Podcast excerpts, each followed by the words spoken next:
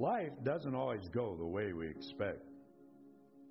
We pray to God, but sometimes it seems like God doesn't do what we've asked. We seek Him, but don't feel His presence. We go through pain, but our cries for relief seem to go unanswered. Sometimes our lives just don't make sense.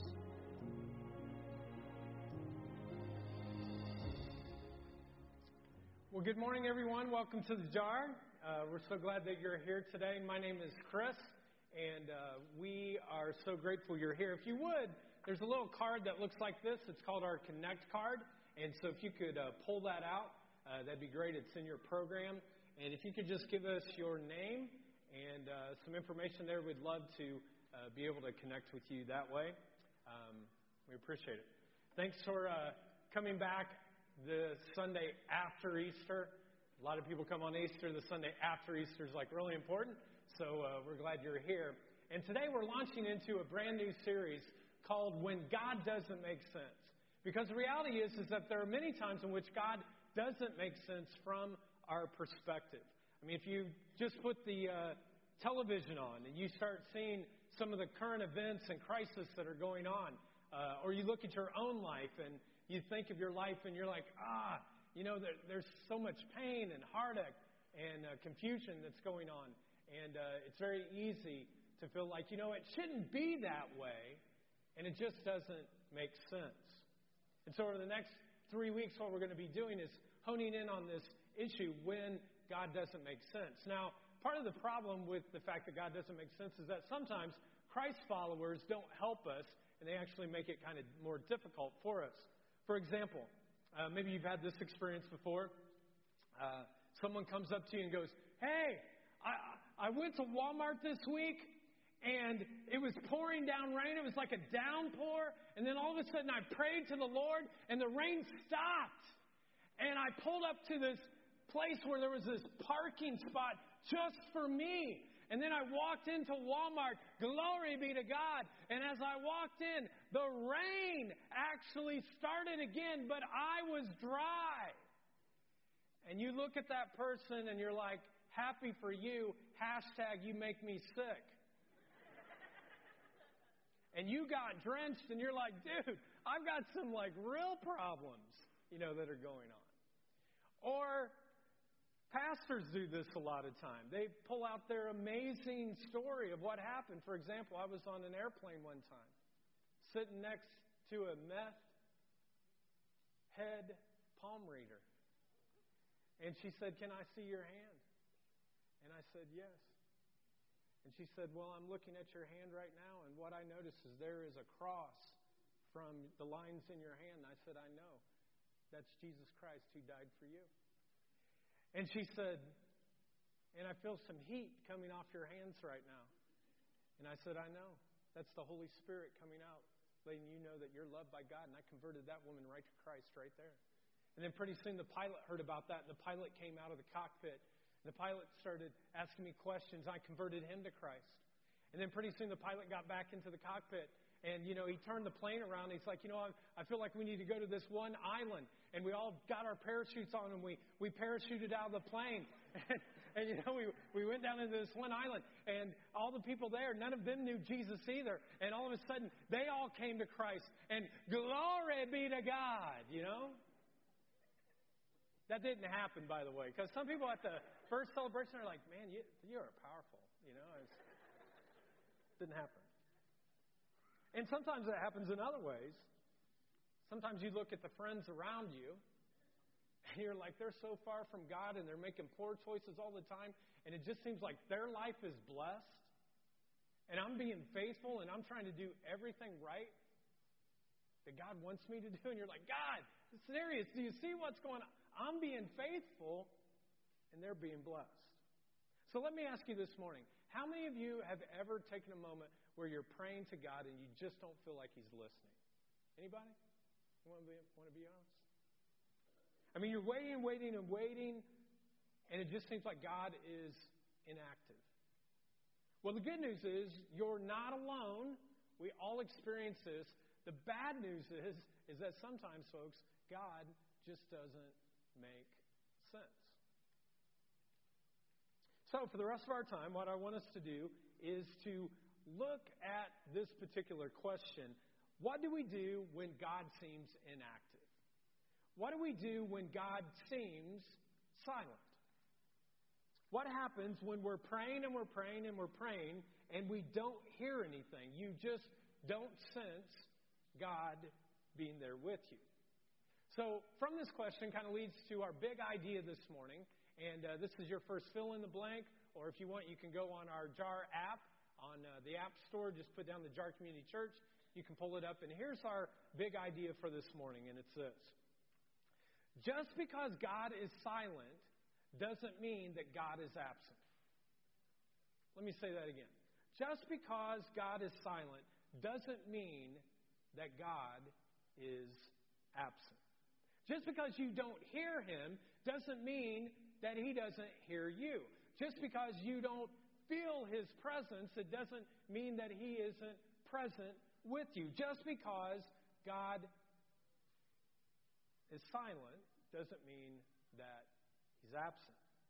Now, for us to kind of understand this a little bit more, we're going to look at a particular story about a guy in the Bible named John the Baptist. And uh, I want to give kind of a context a little bit of who this guy is, John the Baptist. Uh, the first thing you need to know about John the Baptist is that he was Jesus' cuz. Okay? He was his cousin. Okay? So John the Baptist is his cousin. And John the Baptist was the kind of person who was a prophet, who was a preacher, and he would get in your face exactly what he thought. He was like, repent of your sins, turn away from them, and turn to God. And the whole reason he got the Baptist part is because he wanted people to turn to God and be baptized. He preached in animal skins. Think about that. Preached in animal skins. That's a cool look, right? And then he never shaved his hair uh, his entire life. He looked like one of these guys, you might think. So, so think of one of the Duck Dynasty boys preaching, okay? Uh, that's what it was. And his diet was locust and wild honey. And he didn't put up with it. You know, he just he just didn't take anything. And the common people really loved him because he didn't take anything from anybody. In fact, so much so that this massive scandal broke out in the kingdom, and rather than saying anything, John actually goes directly to the king and gets in his face and gives him the business. The king was a guy by the name of Herod Antipas, and he was married to uh, a woman, but his interest was in his brother's wife. What do we say at that moment? On three, you'll say, ooh. One, two, three. Ooh. Oh, that was horrible. He's got a wife, but he wants to hook up with his brother's wife. What do we say? Ooh, yeah, exactly. So he's married to one woman, but he takes interest in his brother's wife. And do you know what he did? He actually divorced his wife and he married his brother's wife, and her name was Herodias. And a scandal breaks out, and the king married his brother's wife. Well, when John the Baptist hears about this, he directly goes to the king and he says, You can't be doing this. So when he gets in the king's grill, Herodias, now his new wife, just hates John the Baptist. So let's dive into the story. Mark chapter 6, which is in the New Testament, the second half of the Bible.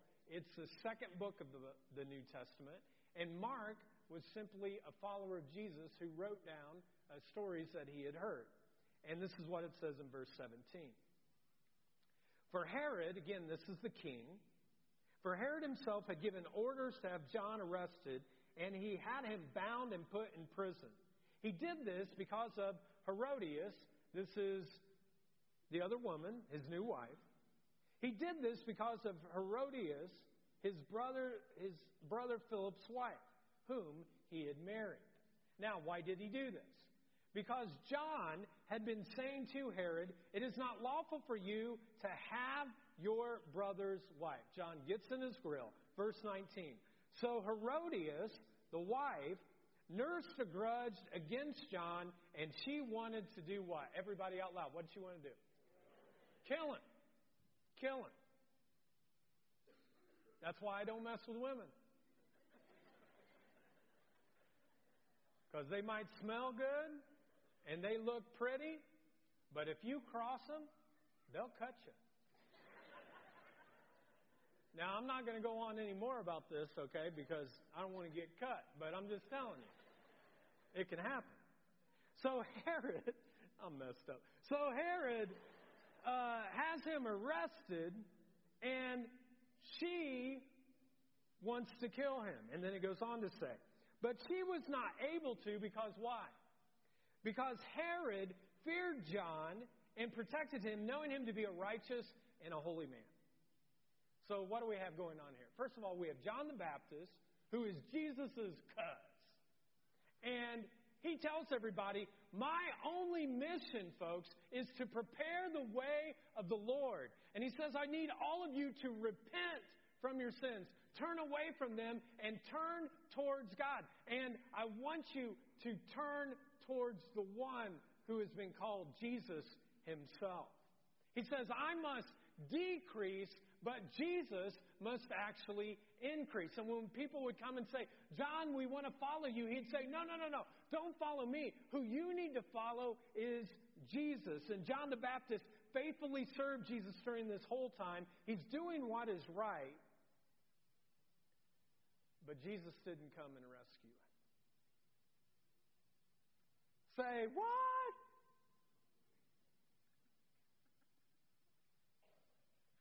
You're telling me he did everything and he didn't convert? No, Jesus didn't. Doesn't make sense, does it? I don't. I mean, I don't know about you, but if I'm John, I'm thinking something like this. But you're my cousin. Cuz? I've been serving you. I've been staying in the background, pushing everybody toward you, lifting you up, and now I'm in prison? And you're not going to break me out? I mean, I know you can, Jesus. I know you have that magical power, poof kind of stuff, you know, where you can just get rid of the guards, you could open up the doors. Jesus, you could do anything. But Jesus doesn't. So, what do you think John felt? What do you think John felt?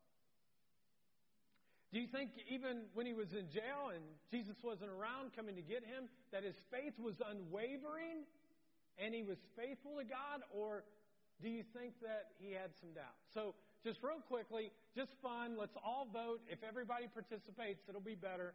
How many of you think that John's faith was unwavering and he just kind of kept plugging through? How many believe that he had faith like that? Okay, good, good, good, good. Okay, excellent. Now, how many of you believe that John actually had doubts and his faith wavered? How many would say that? Okay, now, how many of you right now are abstaining from voting because you hate raising your hand? Just raise your hand. Okay? Okay, thank you. Thank you. Folks, this is the truth. John the Baptist was human. He's human. He's been serving his cousin, Jesus, and Jesus doesn't bail him out. John the Baptist has his doubts. And some of you might be saying, are you just making that up? Like, that's what you think? Well, actually, if you look at another writer, a guy by the name of Matthew, the very first book of the New Testament, just before Mark, it goes Matthew, Mark. If you look at Matthew, he writes about this same story, but he focuses on John's emotions. And so if you look at Matthew chapter 11, verses 2 and 3, this is what it says. When John heard in prison what Christ was doing. Now, how did he hear what Christ was doing? Well, most scholars believe that some of Jesus' disciples probably went to visit John to see how he was doing. And you can just imagine that John's in prison, and as a follower of, of Jesus comes to him, the first thing John asks is, well, well, is Jesus coming? Is Jesus coming? Is Jesus coming? And the disciples say, Well, let's tell you what Jesus is doing. Let's tell you what Jesus is doing. Let's tell you what Jesus is doing. Jesus is doing some really cool stuff. For example, there was this boy that had a demon in him, and Jesus cast out the demon, and now the boy's well, and the family's well, and everything's great. There was this one person that was deaf, couldn't hear, and Jesus put his uh, fingers in this person's ear, and now he can hear. He took some water and, and he turned it into wine. This is what Jesus is doing. And all of these miracles they start talking about. And if I'm John and I'm sitting in prison at that time, I start thinking to myself, he's doing party tricks. Like he's doing party tricks. But he's not saving me. And Scripture says when John heard in prison what Christ was doing, he sent his disciples to ask Jesus. I know Jesus is doing all these miracles, but ask Jesus this Jesus, are you the one who was to come, or should we expect someone else? Now, what's that? Is that doubt? I'd say that's doubt. I thought you were the one. I've been preaching to everybody that you're the one. I've been doing everything I can to show people that you're the one. But because you're out there and I'm in here and you're not coming from out there to in here to get me out of here, I'm just starting to question are you the one? Are you the one or should we be expecting someone else? And then in verse 4, Jesus replies. But let me tell you, first of all, how Jesus does not reply. Jesus does not say, Well, just tell John, I'm going to get there. I mean, it's been busy, been doing a lot of miracles, a lot of crowds following me, but tell him I haven't forgotten him. I'm going to go and get him out. Or, hey, you know, Peter, he's got a big mouth, but he's got a big sword too. And so we're getting all of the disciples together and we're going to have a prison break. We're actually going to pull out our swords midnight on this day, Jesus. We're coming to bail you out. Or, uh, John, we're coming to bail you out. I'm not going to be there, but we're going to take care of it. Instead, this is how Jesus replies. John asks him, Are you the one, or should we expect somebody else? And Jesus says, Go back and report to John what you hear and see. The blind receive sight, the lame walk, those who have leprosy are cleansed, the deaf hear, the dead are raised, and the good news is proclaimed to the poor. In other words, the mission of God is going forward. It's awesome, John. I'm so glad to be able to report this to you. And then Jesus says this Blessed is anyone who does not stumble on account of me. And John's like, okay. Uh, I'm glad all of these powerful things are happening. I'm glad good stuff is happening to other people. I really, really am. But I'm here in prison, and you're saying, Blessed are those who don't stumble on account of me, but you're not going to come and get me. Is, is that it? And I'm struggling right now, Jesus, because you didn't come yourself. Like you sent somebody else. You ever have this before? It's your birthday, and one of your best friends doesn't send you like a separate text or pick up the phone and call or send you a card, but when they have all of the group stuff that's in Facebook, they just go, Happy birthday, and you're like, Say what? I thought we were tight. Couldn't you have just sent a private message or something? And so Jesus doesn't come, and John starts having his doubts Are you the one? So, what happened next? Well, the king throws a kegger. It's an everybody get drunk kind of thing. It's like the king comes over, he's like, man, man, I love you, dude, dude, man, you're my boy, I love you. And hey, Fred, come on, man, Fred, I love you too. We, we just love each other up in here, you know? And he's drunk, and he's wasted, and he's loving on everybody. Now, the story gets a little bit weirder now. Check this out.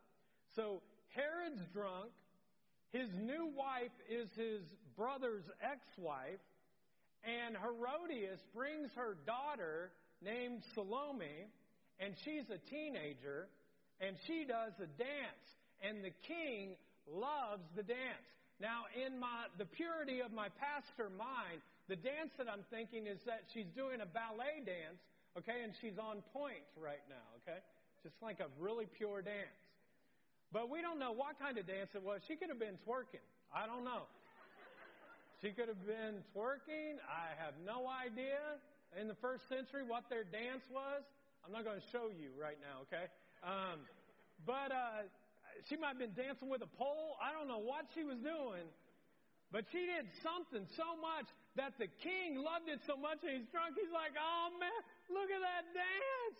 I love that dance. That dance is the dance. Honey, whatever you want, you can get. Now, what's the king doing? King saying, I got power. I can do whatever I want. Whatever you want, I'll give to you.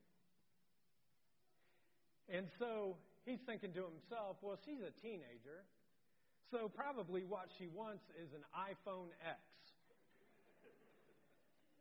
You know, that's what I'm thinking. Or maybe, you know, some concert tickets to One Direction or the Beebs or a combination, you know.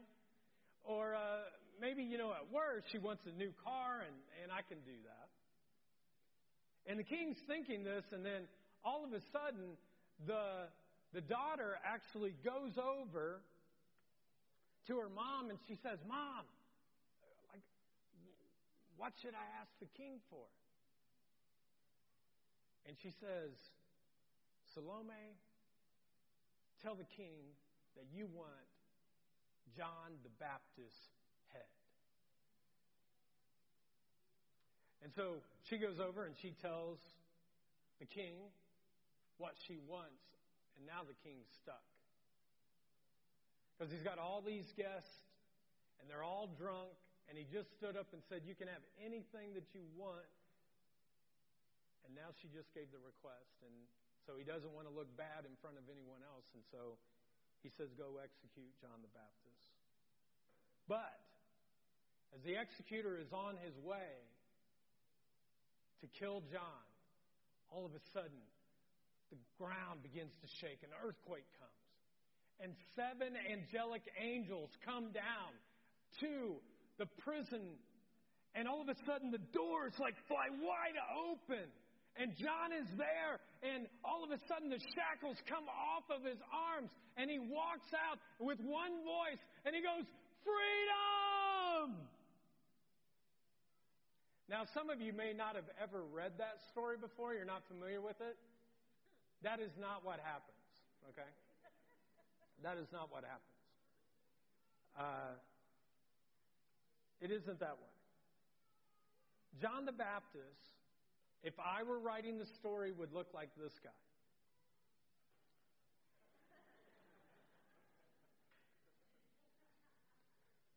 And he gets out of jail, and he gets the job, he gets the promotion, he gets everything. He gets a wife, a new house, new car, everything that he wants.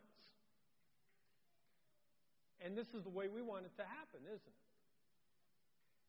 In American Christianity, this is what we think that if you turn to God, what will happen is He's going to start blessing you so much that you're going to get the new house, the new car, the new promotion. You're going to get everything that you want, and your kids are never going to be sick, and you're never going to be sick, and your dog ain't even ever going to be sick.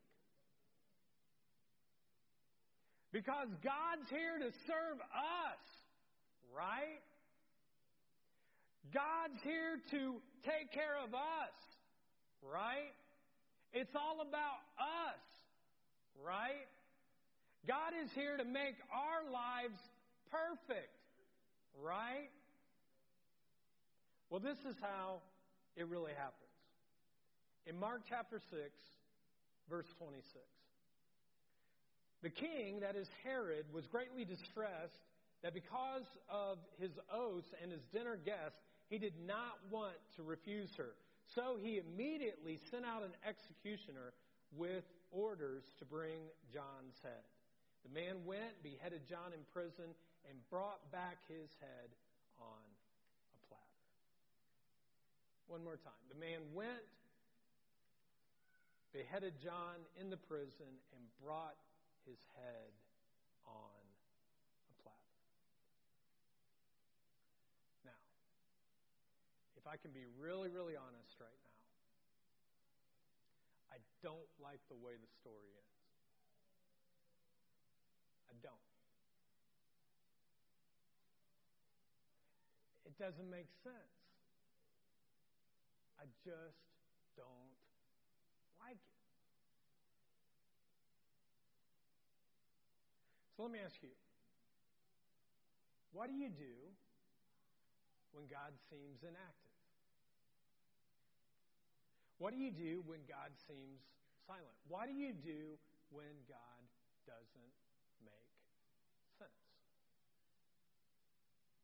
Now, let's just pause there for a second and let's fast forward from that particular time to 2,000 years later, and let me ask you this question What was John's purpose and calling of his life?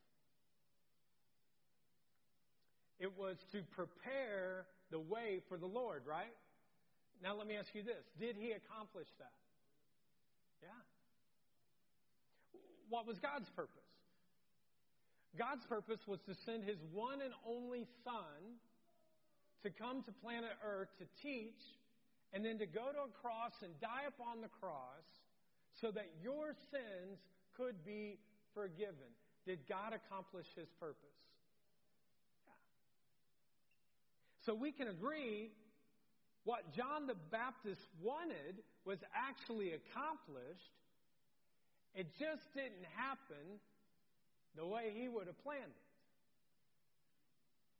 God's purpose was fulfilled. It just wasn't according to his plan, to John's plan. Proverbs 19:21 says this. Many are the what? What's it say? Plans in a person's heart, but it is the Lord's what? What's it say? Purpose that prevails. Folks, there are so many times in which we're going to say, this is the way it should happen. This is what should happen. This is the way, if I were God, this is the way this particular thing should go down. Many are the plans in a person's heart, but it is the Lord's purpose that will prevail. Let me tell you a little bit about how this is playing out in my life right now. My brother Tim is uh, five years older than me, and he and my older sister Lisa we uh, were all raised in the same home, and uh, some of you know my parents, great people, uh, wonderful home that we were raised in. Not perfect, but uh, safe and healthy. And uh, my brother and I, growing up, uh, kind of battled a little bit with our relationship, um, mainly because when I was eight years old, he sold my Huffy dirt bike. Now, I didn't find this out until I was 18, okay? But I thought someone had stole my bike the whole time. Somebody did. I just didn't think it was going to be my brother. You know what I mean? Sold my bike. But that relationship actually um, had been strained pretty much that whole time. Now, for Tim's adult life, he's battled drug abuse and also mental illness. But at the age of 26, I received God's grace in my own life, and I just made a commitment right then and there that I was going to do everything I could to have a relationship with my brother, and I started praying for him regularly. And shortly after I started praying for that, he walked away from our family, and he was estranged from our family for seven years. No Christmas, no Easter, no birthdays, no word at all, not knowing whether he was dead or alive. And the pain that it caused me, but more importantly, my family and my parents in particular, just didn't make sense. And then one day I got a phone call from my dad, and he said, Chris, I found your brother. I was like, oh, great. And he's like, he's in the hospital.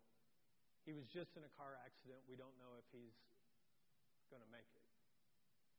And what had happened, another car was coming down a hill. The sun was in this passenger's eyes. They crossed the yellow center line, hit my brother head on, and the other person died. And it hit me in that moment. That could have been my brother Tim. And so we came together and he got held up out of the hospital and his life kind of started getting corrected and he reconnected with the family and things were going really, really well.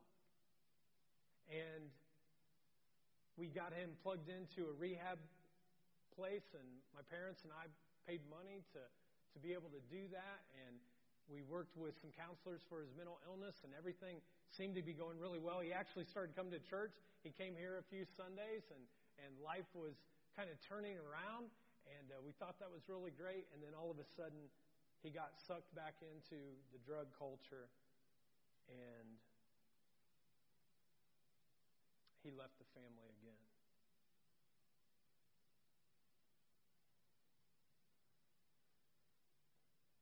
And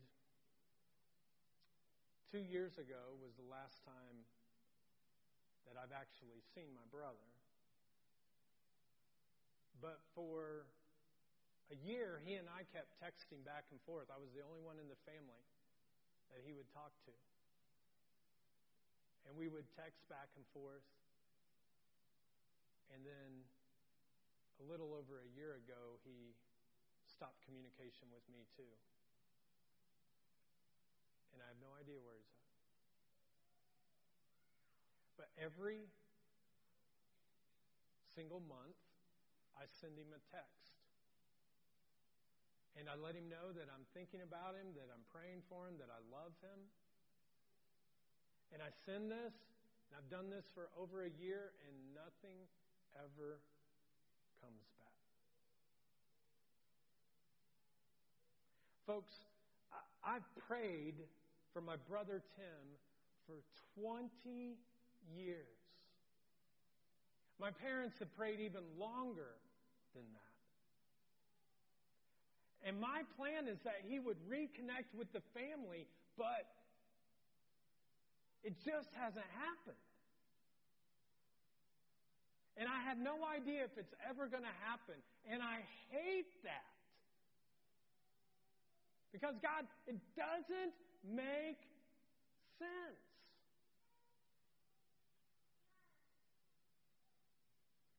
But I'll tell you something. I'm not in despair. Because even though we're not reconciled, and that would be my plan that Tim would come back and everything would be reconciled, that's my plan. I trust God's purpose. I've seen his faithfulness. I believe in his faithfulness. My wife Jennifer and I uh, had a date night this weekend, and we went to go see uh, the movie I Can Only Imagine. And the whole story is about Bart Millinger, who's the lead singer of the popular band MercyMe. And uh, if you haven't seen it, I'd strongly encourage you to, or when it comes out on DVD or um, some other form you can see it. And before he was ever even born, his dad, Arthur, actually was in a car accident and um, he fell into a coma. And he used to be a very lovable kind of person. And after that, something just switched and he became really mean and nasty. And as a boy, uh, Bart would get three to four beatings every single week for really small little things that he would do as a little kid or for no reason whatsoever. And one night, his dad beat him so badly that he thought he had killed him, and so he knew he had to ship him out, ship him out and shipped him to his mom. And uh, his mom kept him for just a brief period of time, and she couldn't handle him either and shipped him back to his dad. And when he gets back to his dad, the beatings didn't happen as much, but all of a sudden his dad was very clear I don't care about you anymore, Bart. You're just somebody under my roof. And eventually, Bart started to uh, attend a, a youth group. And when he attended this youth group, he met Christ. And one of the things the youth pastor asked was, I want you to forgive the person who has caused you the most pain. And Bart just never could put his dad's name there, even if that was it. And eventually he left his dad. He went off and started his music career. But then he comes back home because he hears that his dad has cancer and he only has a couple of years to live.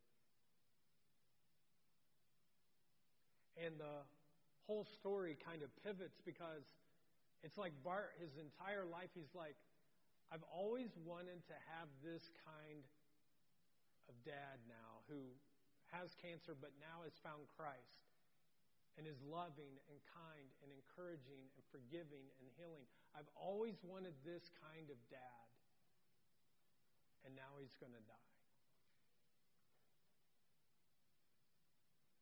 And he said at his dad's funeral,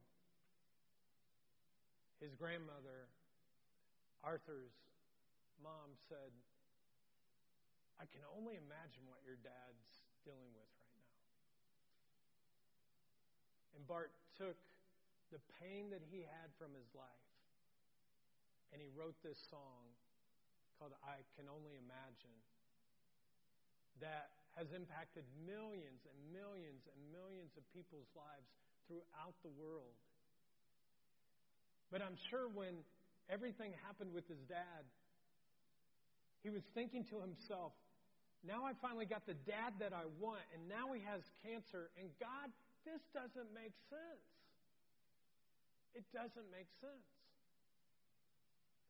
But it drove him to go to pain to write this song then that is the best selling single in the history of Christian music, has crossed over into other places, and now has a movie where millions of people are attending and lives are being changed because of what seemed not to make sense.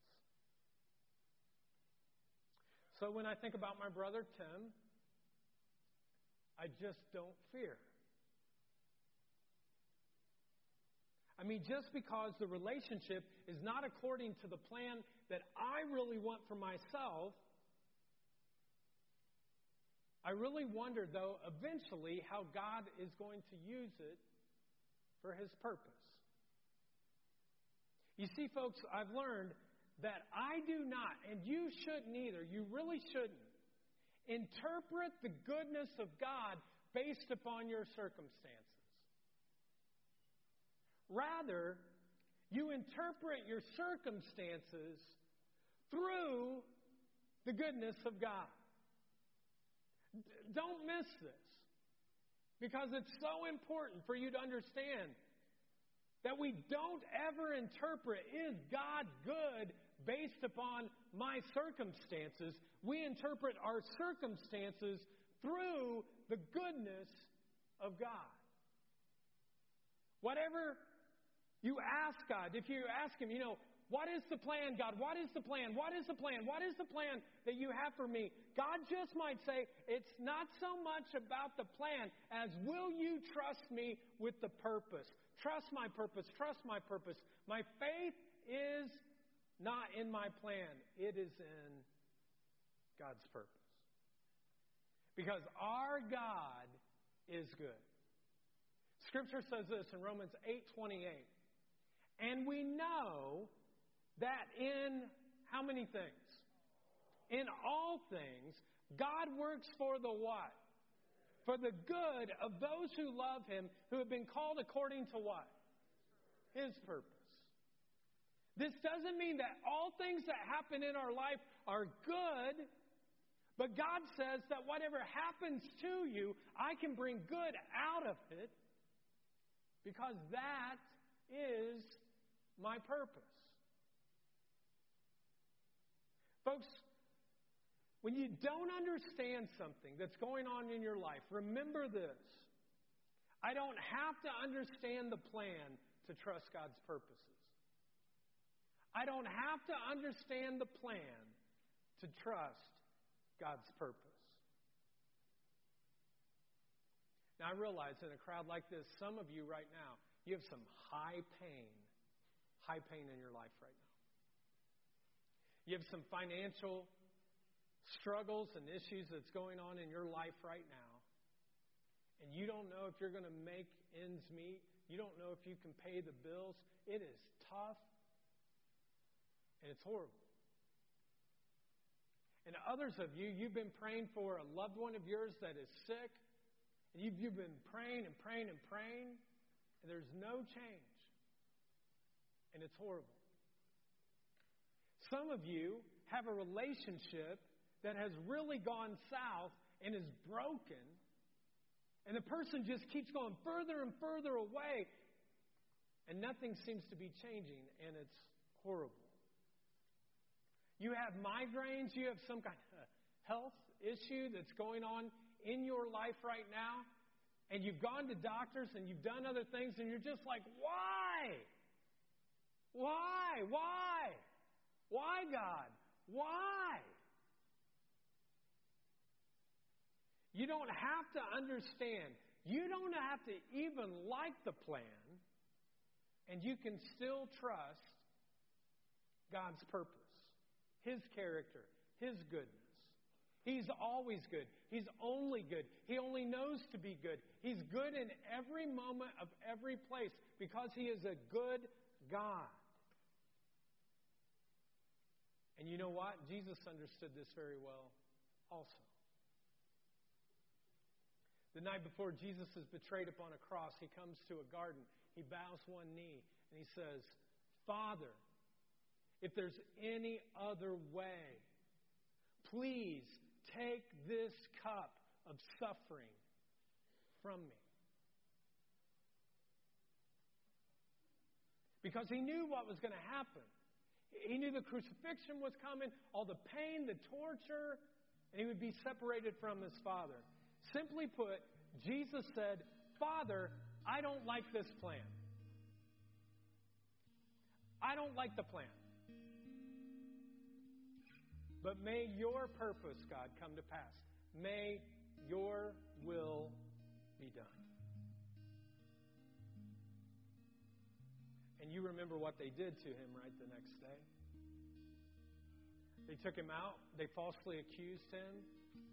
It was in not, it was at night. And they beat him and they spit on him.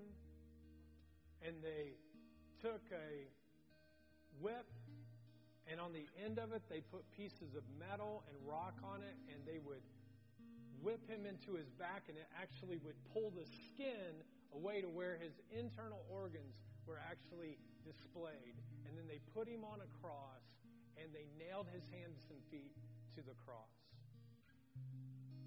And Scripture tells us that when he was on the cross, he looked up to his Father and he said, Father, Father, why? Why have you forsaken me?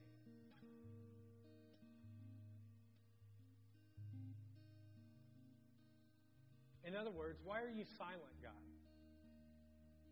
Why? Why don't I feel you right now? My God, my God, why have you forsaken me?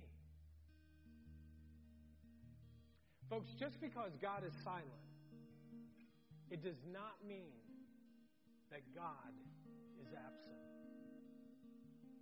And just because the circumstances that you're going through right now are extremely difficult, it does not mean that God is not good.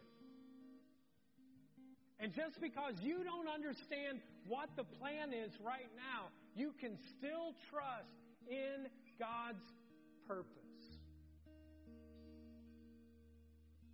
Because even when it seems like God is silent, it doesn't mean that He's absent. When you don't feel Him, you don't sense Him, it doesn't mean that He's not here. So, whatever you're going through today, even when God seems silent, it doesn't mean that He's absent.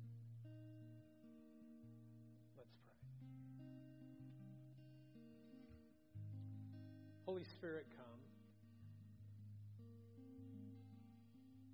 And I pray that you would reach out to people right now.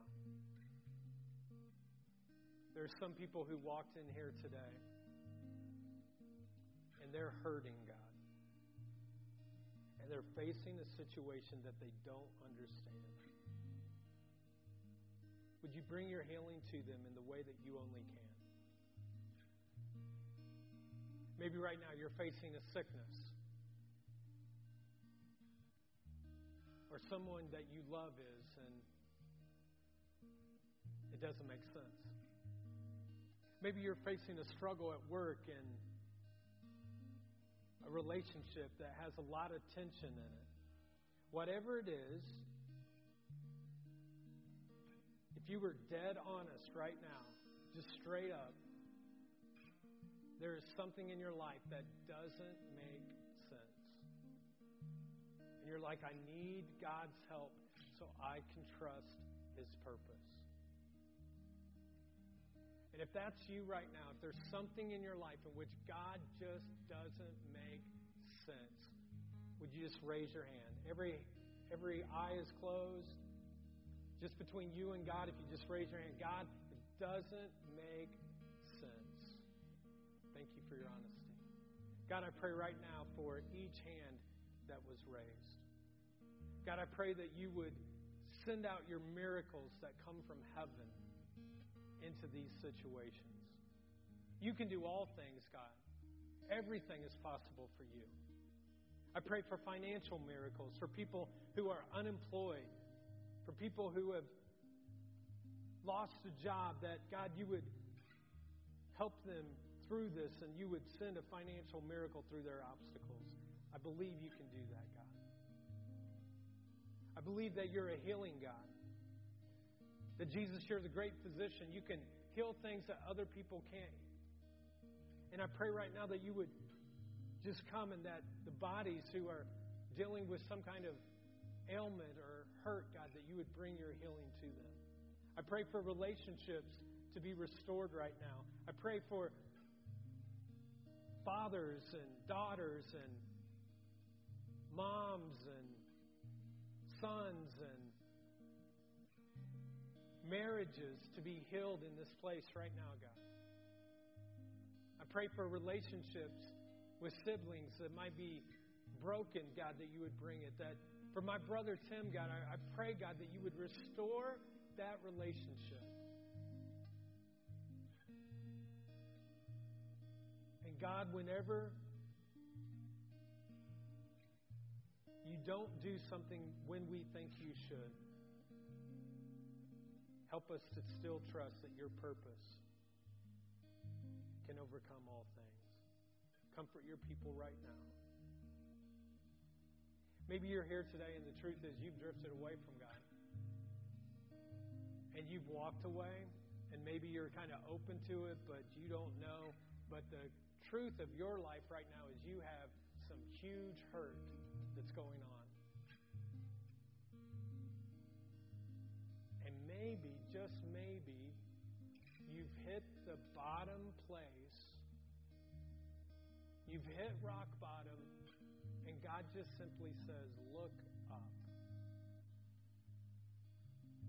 And I pray right now that for many people in this place, God, who just feel like they have nowhere else turn, God, that they would turn up, that they would look up to you. Because today that would be for some of you the very first step of making your life right. And so today, if you're ready to say, Jesus, I need your forgiveness, I need your presence, I need your grace, I need the assurance of heaven, if you're ready to receive God's love and begin a relationship with Him, I invite you to just share this prayer. And we never pray alone here at the jar, we always pray together in unison. And so, if you would, I just invite you to repeat this prayer after me. Heavenly Father, I give my life to you. Jesus, forgive me. Make me brand new. I believe you died and rose again so I could live with you. Fill me with your spirit so I could follow you for the rest of my life. My life is not my own. Today I give it to you. Thank you for new life. Now you have mine. In Jesus' name I pray. Amen. Hey, let's give a hand to everybody who uh, said that prayer for the first time.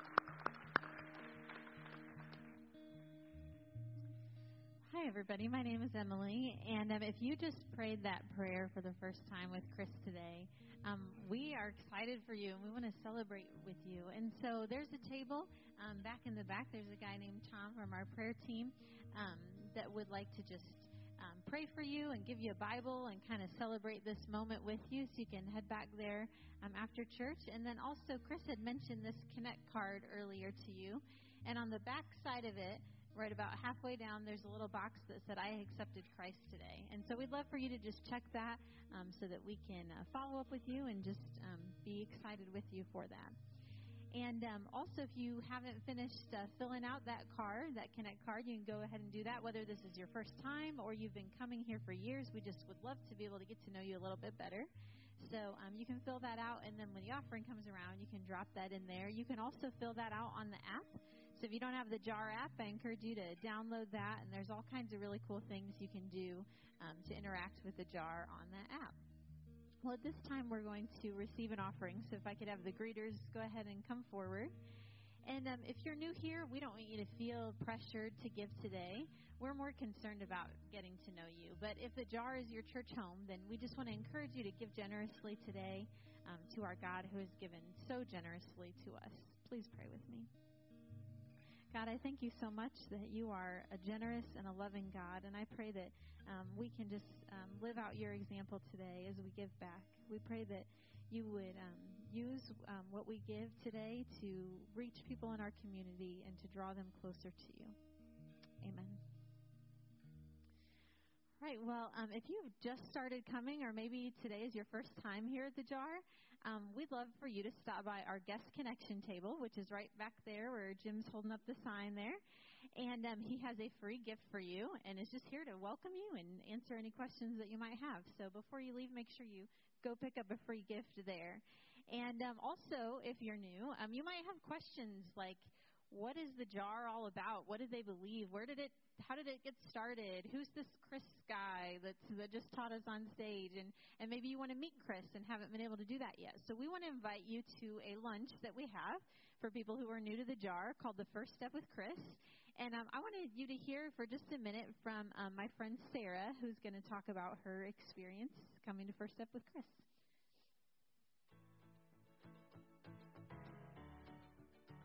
My name is Sarah Walker, and I heard about the jar through a good friend um, and her family attend.